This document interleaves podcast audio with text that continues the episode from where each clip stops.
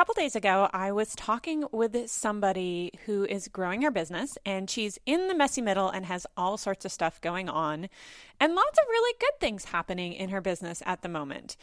And so we were talking about how do you know what you should be focused on in order to continue growing? And there's actually a very easy way that you can do this that most people don't know when they're first starting out, or they don't do it when they're first starting out that makes your focus incredibly clear, incredibly quickly. And that's what I'm going to share with you today.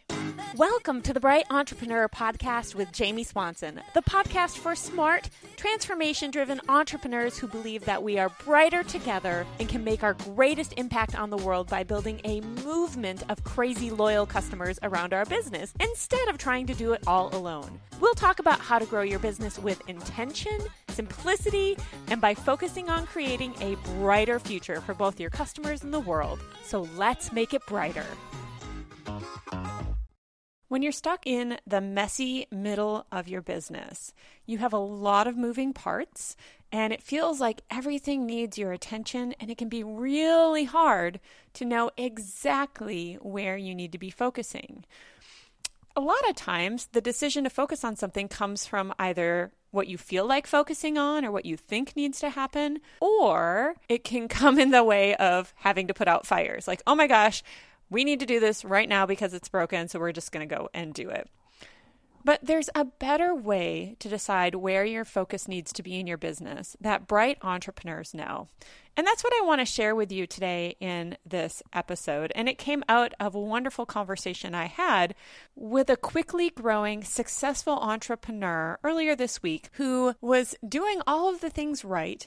She has her messaging down, she's got her funnel, it's converting but she didn't know okay, what do I focus on next to keep the growth happening? Where should I put my efforts? Should I be testing different ideas? Should I be optimizing what I already have? How do I know what to do next? And so we talked about this, and I wanted to share it with you because I think this is something that I'm going to be straight up honest. It's not fun and sexy at all in any way. This is not the kind of thing that everyone's like, oh man, I really want to do this but it is by far one of the most important things you can be doing to grow your business because it'll show you exactly what you need to be focusing on in your specific business. Now, this is super simple. It comes down to focusing on your numbers. Once you've got everything set up, once you've been running things, when you have the actual data, and you can start looking at what is selling, what is working, what isn't working, and you can start comparing your performance over time. It'll give you supreme clarity into what you need to be focusing on in order to continue to grow. So, I want to share with you a few of the numbers that you need to be tracking in order to know what you need to be focused on in your business. Because if you're crushing it with audience growth and you're getting tons of followers and tons of email subscribers and whatever it is, but you're not converting them into buyers, then it's going to be clear that you need to be converting more of those people into buyers and putting your focus on selling. But the reason we need to have numbers is because sometimes we think we're not doing well, but then when we look at the numbers, it's actually really great. And a perfect example of this was my Bright Future Method workshop launch, which I did a couple of months ago. Because I'm so used to launching to large audiences in the photography space, it felt so much different and so much more defeating to be launching to a much smaller audience. So during the launch, my emotions were telling me, oh my goodness, this is failing. You're just not doing it right. Your messaging is off, all of these things. But then, when the launch was over and I actually looked at the numbers, what they told me was pretty dang astounding. The reality was, I wasn't getting a lot of sales because my email list of potential buyers was super tiny. I only had 53 people on my email list who didn't already have a version of the course. And so I was literally launching a course to 53 people. I converted over 15% of those on a $1,300 product. Now, that is a phenomenal conversion rate. Like, that's fantastic for a product that size. So if I had just gone off of how it felt, it would have felt like a huge failure. But because I was looking at the numbers and because I knew that my audience numbers were small, it was easy for me to say, oh, that wasn't a failure at all. This is actually really resonating with your people. You just need more people to hear about it. You just need to have a larger email list. And it made me feel all sorts of better. I'll be straight up honest because, man, so much of what we do is ruled by our emotions. And so when we are tracking the data, when we are looking at the numbers, what we think might actually be doing really poorly might actually be going far better than we think. Plus, it will give you clarity onto where you need to be focusing. So, what are some of the numbers that you should be focused on as you are growing your business? So, number one, I am tracking audience growth, and this is absolutely so essential. It's super basic and it's easy for people to focus on that when they're first starting out and then kind of forget about it later on in their business as they get busier and busier and focus on different conversion assets or different products or delivery or whatever else. I know that definitely happened to me in my photography business. I grew fast because I focused on growing my list. And then I got distracted by doing all of the things and trying to grow the team and whatever else that came along. And my numbers started to drop because I wasn't consistently bringing in new people month after month. I was relying on the momentum that I had to keep carrying me forward. And while it got me a little ways, it definitely started to show that when I shifted my focus away from bringing new qualified leads into my business, it affected the bottom line. And so I don't want you to fall into that trap. So you should be tracking your audience growth. Now, this might be your email list, this might be your social media platforms. It's probably all of them, honestly. But you definitely want to be tracking that at the very least on a monthly basis. The second thing that you're going to want to be tracking is your conversion rate. So, what percentage of the people going through your launches or your evergreen funnel are buying? And you want this percentage to be as high as possible. Obviously, if you're bringing the right people into your business, this rate is going to be significantly higher than if you're bringing in the wrong people. And so if you find that your conversion rates are low, and I would say anything below 1 to 2% is very low. Above that is great, um, but it also depends on the product you're selling, the price point, and a lot of different things. So, giving you exact numbers is kind of a fool's game. So, you'll have to look at it. It's best if you actually track your own numbers over time and just continually work on improving them. But looking at your conversion rate can help you see okay, am I actually bringing the right people in? And is my messaging resonating with them in a way that's getting them to want to buy and see the value in what it is I'm offering them? So you definitely want to be tracking that over time. Because if your conversion rate is really low, you're either bringing the wrong people in, or your messaging is off, or your offer is off. Maybe they don't want what you're giving them. All right, the third thing that I recommend tracking is the average sale amount of the initial purchase they make with you. Now, this is especially important if you're running an evergreen funnel or you're going to be running paid advertising because ideally we'd like to be making at least as much money from our ads as we're spending on them, if not several times over that investment. So even if somebody is joining your membership and you're going to have them for however many months and you know you're going to be making more income from them in the future, you still want to be tracking what that initial value is. Now, for some of you, if you just sell a single course that has one price, this probably isn't quite as useful. But this is definitely useful for anybody who has multiple pricing options. So if you have like a yearly versus a monthly plan for your membership, or if you're like me and you have a course, but you also have an upsell for something else on the back end, you will see a fluctuating average because, you know, yes, they might just buy it straight up for what the price is, but they may also add something on to help make that bigger.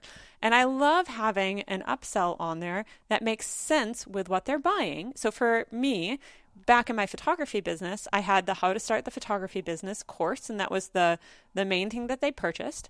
And if they wanted, at the same time they purchased that, I also had a legal contract that they could use with their clients to book their clients. And so I would offer that to them at a pretty significant discount if they added it on at the same time that they bought the course. So it was a very logical upsell for them, something they were going to need either way and they could add it on at the p- point of purchase.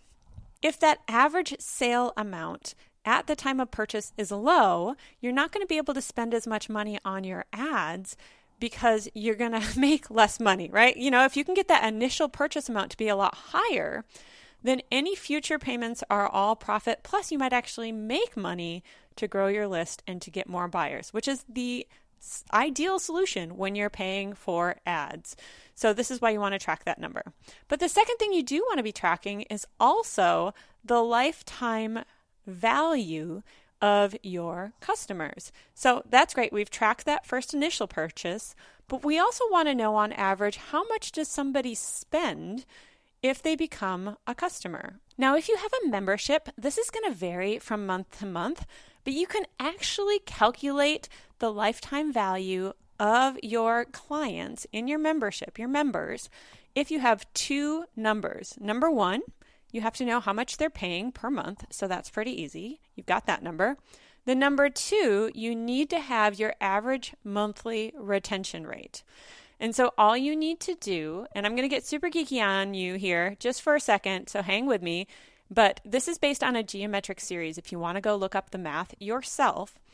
But all you need to do to figure out the lifetime value of one of your members is to take 1 minus the retention rate. So if you have a 90% retention rate, um, 1 minus 90% is going to be 10% or 0.1.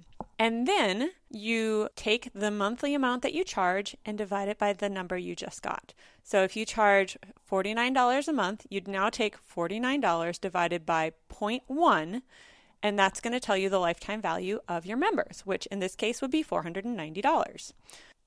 Now, this is not going to necessarily reflect reality 100% of the time. Sometimes members will leave sooner, sometimes they will leave later. You may make changes to your membership that actually increases retention over time, or maybe something crazy like a global pandemic is going to happen that's going to drop retention over time. But it's going to give you a ballpark number to kind of know how much money you're going to make on average from your members. So it's a super useful calculation to have. Now, if you don't do a membership, or if you also have other products, you might have to go back through your database and look and see okay, what is the average amount of money I make per customer? You may also want to actually see how much you're making per email subscriber. The easy way to do that is just add up all the money you've made for a certain time period and then divide that by the number of email subscribers you have on that list during that time. That's going to give you the amount of money you're making on average per subscriber, which is pretty stinking awesome because now you know if you want to run a Facebook ad to just increase your email list through your opt in and you don't sell anything right away on the back end, you know on average how much you can spend to, before you start losing money, right? So if you on average you're making $12 per email subscriber per year, then you know if you're only spending 4 to $6 for an email subscriber, you're going to double your money in the end. And so this is why this number is really important to know as well. Another number that you might want to consider is things like return on ad spend if you're running ads. There's actually a whole lot of metrics there that you're going to want to be looking at. What is your profit margin versus your expenses? So if you're running ads or if you have an affiliate program where you're going to have to pay a pretty significant amount in either ad spend or commissions to your affiliates, you're going to want to see what your actual profit amount is after you take that out. Now, there are a bajillion different metrics that you can be tracking. I know this is not the most fun thing to do. And I also know that there are a ton of other metrics that you could be tracking, and you may very well want to be tracking. These are just a few of the main ones that I recommend focusing on as you are trying to figure out where to go next in your business. Because if you're not growing your audience or if you're not converting them well or if you're not retaining them well, like if you join a me- if you have a membership and people only stay for like 2 or 3 months, then maybe you need to be focusing more on retention and how to keep them engaged in your membership. And so when you're looking at all of these numbers, the beautiful thing is that it can help you get real clarity on where you need to focus. Going back to my launch, for example, I only had 53 people going through that launch. I would have had an incredibly stellar launch if I had had a lot more people going through it, even though it felt kind of junky because the numbers were small up front. The only reason they were small was because my email list at the time was small. It's brand new business, didn't focus on growing a very big email list, and so my results were tiny. So it showed me very clearly that I needed to focus on getting qualified leads into my business. Because frankly, I am making an insane amount of money for every single email subscriber that is on my list. That number is very high in my business. It's multiple hundreds of dollars per email subscriber. And that's that's in 4 months. That's insane. And I know I won't be able to keep that long term, most likely, because I've been very personal with my people. And anytime you're personal, you're going to get higher results. So as you scale your business, it's going to be harder and harder to do that for as many people. But it's not impossible. And it's way higher than the $12 per year I was getting early on in my business when I was first starting out. And so now I can see, oh, that's actually really good. I would track these every single month if you hate pulling all these stats together, you can easily hire a VA for what, two, three hours a month to compile the numbers for you so that all you need to do is go in and look at them and see how they've been changing over time so that you can make really wise decisions about what you need to be focusing on. So I'm focusing on email opt ins. I also am focusing on getting more reliable cash flow because I know for me, looking back at the last few months, my cash flow has really been a stressor with starting over with everything COVID. And so, as I'm growing my business, yes, I can do launches. Yes, I can offer to sell something. But if I'm not building that recurring revenue piece into my business, then I have to keep doing it again and again and again. And it's overwhelming. And so at this point, I am looking at how can I bring in both cash flow and leads.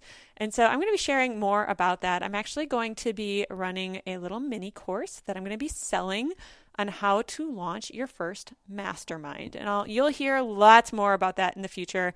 If you want to sign up for the waitlist, you get like the very first adopters great deal. You can go to launchyourfirstmastermind.com enter your email there and I'm going to give anybody who is on that waitlist a very beautiful price when it first comes out. But that is what I'm focusing on. It's going to bring in some cash flow, it's going to grow my leads, and then I have a very specific plan in mind for how I'm going to nurture my leads and get more people into the actual mastermind that I am running. But if I didn't know my numbers, I wouldn't know what I needed to focus on. I'd probably have given up because I would have felt like my launch was a failure, even though by the numbers, it was fantastic. And so I also want you to know your numbers so you can make an informed decision and know exactly where you need to focus.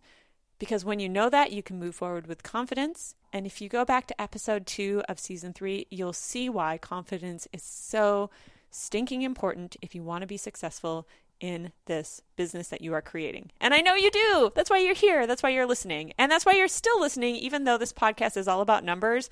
And I know for most people, this is like the least fun topic ever. But when you know your numbers, everything becomes easier. It really does. So go do that. Think about any other numbers that you need to add. In the meantime, if you have not signed up to get email reminders about when the podcast goes live, or to hear about things like the How to Launch Your First Mastermind workshop that I'm putting together, I would love to have you on my email list. So, all you need to do is go to brightentrepreneur.podcast.com slash email. The link is also in the show notes and sign up for the email newsletter. I promise it will be worth it because you will not miss out on a single episode, which is super important. But also, when you sign up, it gives you a chance to tell me a little bit more about you and your business. And I'd love to get to know who you are, my lovely listener, because I don't know who you are and I want to. I want to be able to speak to your specific situation. And I really want to help make this podcast as useful as possible for you. So when you sign up for the email list, you also get that opportunity to send a message directly to me and I will respond. Maybe later on in a few months when things go crazy, I won't be able to respond to everybody. But in this moment, as I'm recording in November of 2020, I am responding to everyone who signs up. So definitely go do that now. Can't wait to have you on the email list. And with that, my friends, just remember that we are brighter together and the world really needs us. So let's go out and make it brighter. Hey, real quick before you go, number one, if you thought this episode was helpful and you know somebody personally that would enjoy it, would you send them a link to it? That would be super awesome. But second, if you enjoyed it, I also have a private podcast just for my email subscribers that I think you would really love. Now, you can listen to it on the same podcast player, just like you are this current podcast, but it's only accessible through a unique link that I will send to you via email. Now, this is the behind the scenes look at what I'm doing in my business. It's literally my thoughts about my business casually as I'm thinking about it. So it's not after I've done a bunch of stuff and I've distilled it down to a couple of points and I'm sharing, you know, just the highlights with you. Like, this is the stuff in the moment that's working, that's not. Um, I have an episode in there that's all about the problems with my offer. I have things that I've been thinking about in terms of messaging and just all sorts of stuff that's going through my brain as I'm growing this business. And I'd love to share it with you. So if you would like to listen, all you need to do is go to gettheprivatepodcast.com, enter your name and your email, and I will send it right over to you. You'll get an email with a link that is yours. You can't share it with other people, it won't work for them, but it will work for you. And I know that you are going to love it. You just got to click the link, follow the podcast on your favorite podcast player, and away you go. You'll be automatically updated when there's new episodes. So, hope to see you on the private podcast. Again, that is gettheprivatepodcast.com. And have a great day. Thanks for listening.